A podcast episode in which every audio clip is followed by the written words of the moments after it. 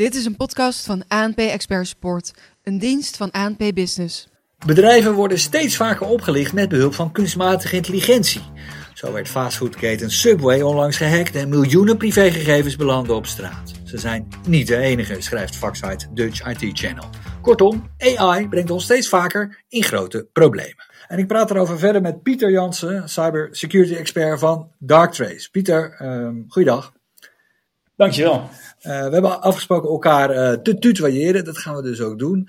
Um, maar meteen terug naar de intro. We hebben dus een groot probleem. Uh, als ik het even plat sla, we zijn aan de goden overgeleverd. Ja, het is, het is een beetje glas half vol, half leeg situatie. Ik denk dat er heel veel mooie dingen gebeuren in het wereldgebied van cybersecurity, maar die zijn helaas nodig om ons te verdedigen tegen wat er komen gaat aan, aan nieuwe aanvallen. Gelukkig zijn de aanvallers vaak nog wel een stapje voor, maar er gebeurt ook ontzettend veel in die wereld. En de investeringen door cybercriminelen die, die nemen ook alleen maar toe. Ja, want zijn de criminelen ons nu nog steeds een stap voor? Of is dat een, een, een red race waar je, waar je nu in verwikkeld bent? Het is een, deels is het een red race. Wij hebben het voordeel dat wij nou, toch wel heel veel klanten hebben en daarmee gezamenlijk dus kunnen investeren in cybersecurity en in betere producten. Je moet je zien, voor je zien dat criminelen pakken vaak het laaghangend fruit. Organisaties die makkelijk te hacken zijn, die zijn als eerste aan de beurt. Ja. Naarmate ook die organisaties hun beveiliging gaan opschroeven, ja, dan zie je wel dat ze het bij de andere, bij de buren gaan proberen. Ja op lange termijn is dat wel. Gaan ze ook naar particulieren toe? Is dat ook wat je ziet verschuiven? Um, ik denk dat dat ook wel nog steeds interessant is. Dan heb je het echt meer over de, de fraude, zeg maar de helpdesk fraude, de bankaire fraude. Ik denk dat het echt wel een ander soort fraude is of, of cybercrime is dan, dan die zich richt op de bedrijven. Er valt natuurlijk veel meer te halen bij bedrijven. Ja. De aanpak daar is nog steeds vaak dat er massaal gehackt wordt op het internet. En als zo'n crimineel eenmaal binnen is in een systeem, dan pas gaan ze kijken wie ze gehackt hebben. En dan gaan ze kijken van nou, hoeveel is het diegene waard? Uh, een, een, een, ziekenhuis zal waarschijnlijk minder hoeven betalen dan een hele grote bank bijvoorbeeld. Dus ook daar zie je dat de criminelen een soort van afweging proberen te maken. Een soort van business case eigenlijk van hoeveel durf ik hier te vragen. En de grootste kans dat ze dan ook gaan betalen daarvoor. Ja, want het probleem is op dit moment dat ze met AI phishing mails of oplichtingsmethodes uh, uh, ontwikkelen die niet van echt te onderscheiden zijn. Ja, ik, ik zeg wel vaak dat tactieken die, die veranderen pas wanneer ze niet meer werken. En ook zonder AI kunnen criminelen nu heel ver komen vandaag de dag. En we zien de opkomst van AI-gebaseerde aanvallen echt sinds de publieke lancering van tools zoals uh, ChatGPT. Waarbij we zien dat criminelen gebruik maken van dat soort technologie om bijvoorbeeld phishing mails te maken. Het is echt zo simpel als iemand zijn uh, LinkedIn-posts even aan ChatGPT te voeren. En bijvoorbeeld ChatGPT te vragen om even een voorbeeld e-mail te maken op basis van wat je nu weet van die persoon. En dat kan heel erg makkelijk al best wel heel erg ver gaan. Ja, want dan krijg je... Je ziet nog niet op hele grote schaal. Nee, want dan krijg je dus, ik, als, ik het, als, ik, als ik het concreet zou maken, dan ga ik naar jouw LinkedIn. En dan pak ik de uh, persoonsgegevens en de manier van schrijven van Pieter Jansen. En uh, dan krijg ik een mailtje van je. Of dan stuur ik een mailtje namens jou. Dat zou een mailtje Waarin staat, klik op deze link. Precies, exact. Dat is een hele simpele aanval in feite. Wordt wel vaak gecombineerd met andere aanvallen. Dus bijvoorbeeld, ik weet een van uh, nou, jouw leveranciers te hacken. Uh-huh. Ja, als dan een mailtje gestuurd wordt vanuit de e-mailadres van die leverancier, ja, dat vertrouw je. Ja. Zeker als dan ook AI gebruikt is om zo'n e-mail echt te laten lijken, ja, dan daar kan je gewoon bijna niks meer tegen doen als mens. Nee, maar, maar bijna niks meer tegen doen. Maar ik wil er wel iets tegen doen. Wat moet ik daar tegen doen? Ik, ik, denk dat je AI-gebaseerde aanvallen niet als mensen kunt tegenhouden. Daar heb je dus ook AI voor nodig om dat soort aanvallen te kunnen stoppen. Um, het zijn snelheden, uh, het zijn aanvallen op de snelheid van machines. Dus daar kan als mens gewoon, gewoon niet heel veel tegen doen. Dus je zult ook daarvoor, voor je verdediging, AI moeten gaan omarmen. En ik denk dat dat ook de komende jaren alleen maar toe gaat nemen. Dus de, je ziet het bij de grote leveranciers, ook in Microsoft al, die gebruiken steeds meer AI in hun producten voor de verdediging. Uh, en ja, bij Darktrace als bedrijf is ons bestaan echt de combinatie van AI en cybersecurity. Ja, begrijp ik. Maar je zou ook kunnen zeggen, verbied dat AI dan maar helemaal. Ik denk dat het verbieden van technologie eigenlijk nooit heeft gewerkt. Uh, ik denk zeker dat er uh, ruimte is voor, voor betere um, uh, raamwerken qua regelgeving rondom AI. Dat gaat er ook zeker komen. Op het gebied van de, de EU AI Act is natuurlijk al een hoop gebeurd. Uh, laatst uh, de conferentie in, in Engeland, de, de, de AI-conferentie. Daar waren wij zelf ook een van de weinige bedrijven die daar ook mee mochten praten over de toekomst van AI, de dreigingen van AI eh, en de, de mogelijkheden die we zouden kunnen bieden als partijen die AI ontwikkelen. Van hoe kun je veilige AI gaan, gaan ontwikkelen. Um, ik denk dat er wel veel aandacht voor is en er gaat zeker wel wat komen op dat vlak. Hoe, hoe, ga je AI veilig ontwikkelen? Wat is daar voor nu op de kortste termijn voor nodig? Want ik hoor jou een paar dingen zeggen. Uh, oplichters die gaan nu dingen sturen die we niet meer uh, van echt kunnen onderscheiden. Um, en de ontwikkelingen gaan zo snel dat, ik, uh, dat, dat we veel wetgeving moeten hebben, maar die hebben we nog niet. Ja. Dus wat hebben we nu wel nodig om het een klein beetje veilig te houden? Ja, het is een, het is een, het is een goede vraag en een, een, vrij glad gebied, zeg ik direct even, want je kan er alle kanten mee op. Maar ik denk dat veel criminelen nu gebruik maken van, van publiek beschikbare AI-diensten. Je hebt best wel wat kennis en, en middelen nodig om zelf die algoritmes te kunnen draaien nu, vandaag de dag. Dus ik zie nog niet echt voor me dat criminelen nu allemaal hun eigen AI-farms hebben draaien met eigen ontwikkelde AI om aanvallen te genereren. Dat zie ik even als toekomstmuziek, uh, uh, dat even zo mag noemen.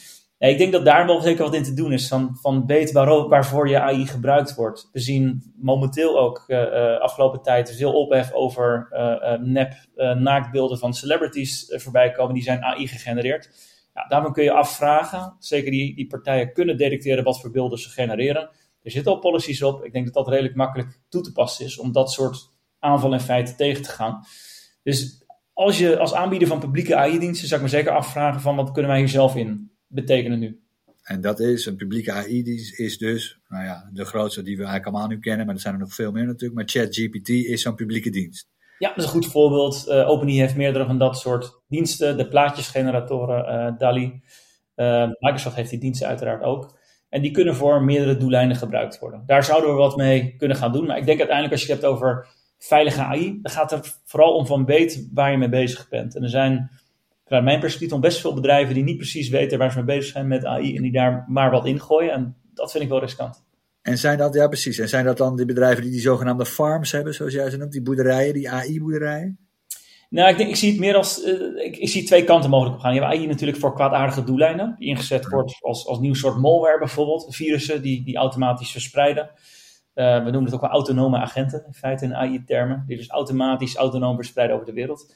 Ik zie het risico meer in um, de, theorie van, van, van AI die zou kunnen ontsnappen. Um, we hebben voorbeelden gezien van, van virussen die onbedoeld zonder kwaadaardige intenties toch wel een groot deel van het internet plat hebben gelegd.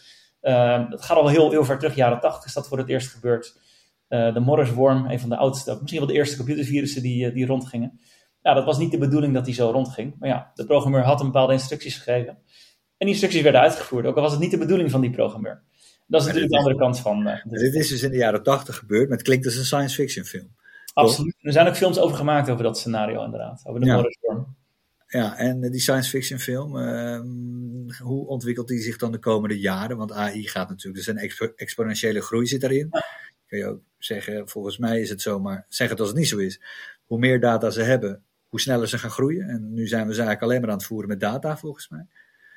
Ja, de vergelijking wordt vaak gemaakt met uh, de ontwikkeling van AI. De snelheid ervan wordt vaak vergeleken met de ontwikkeling van, van uh, kerntechnologie, um, kernwapentechnologie.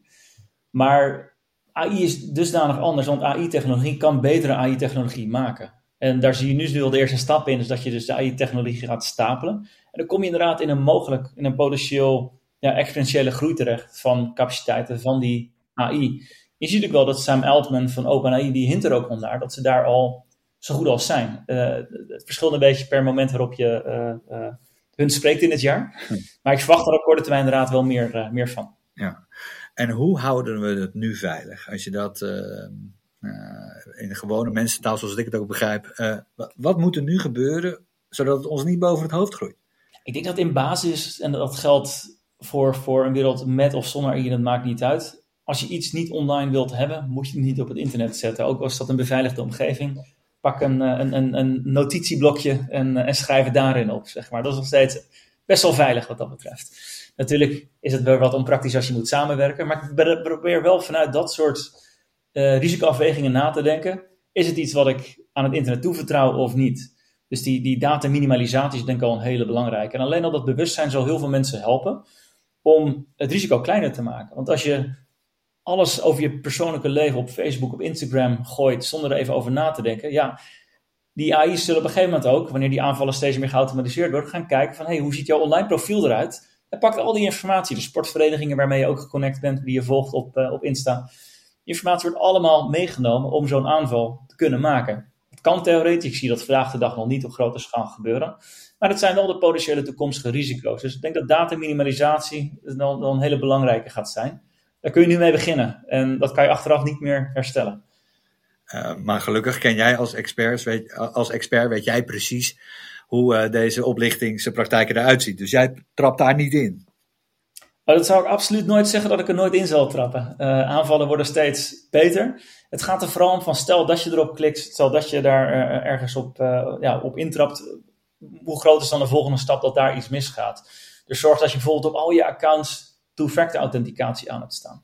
Ook al heeft iemand je wachtwoord, ja, dan nog kunnen ze er niks mee, want ze hebben ook die telefoon nodig die jij in je handen hebt. En ik denk dat dat hele basale dingen zijn die je kunt doen, uh, om ook als specialist als ik, uh, om te voorkomen dat je daar, uh, daarin trapt. En een ouderwetse virusscanner, houdt hij dit tegen? Ik denk dat virusscanners zeker nog een functie hebben, maar die kijken vooral naar de bekende dreigingen die ze al eerder hebben gezien. En het probleem van AI is dat het vaak nieuwe, unieke dreigingen weet te genereren als je het als, als kwaadwillende aanvaller inzet, die nooit eerder zijn gezien. Dus daar gaat een virusscanner vaak niet tegen helpen. Dus daar heb je echt AI-gebaseerde verdediging uh, voor nodig om dat tegen te kunnen houden. Ja.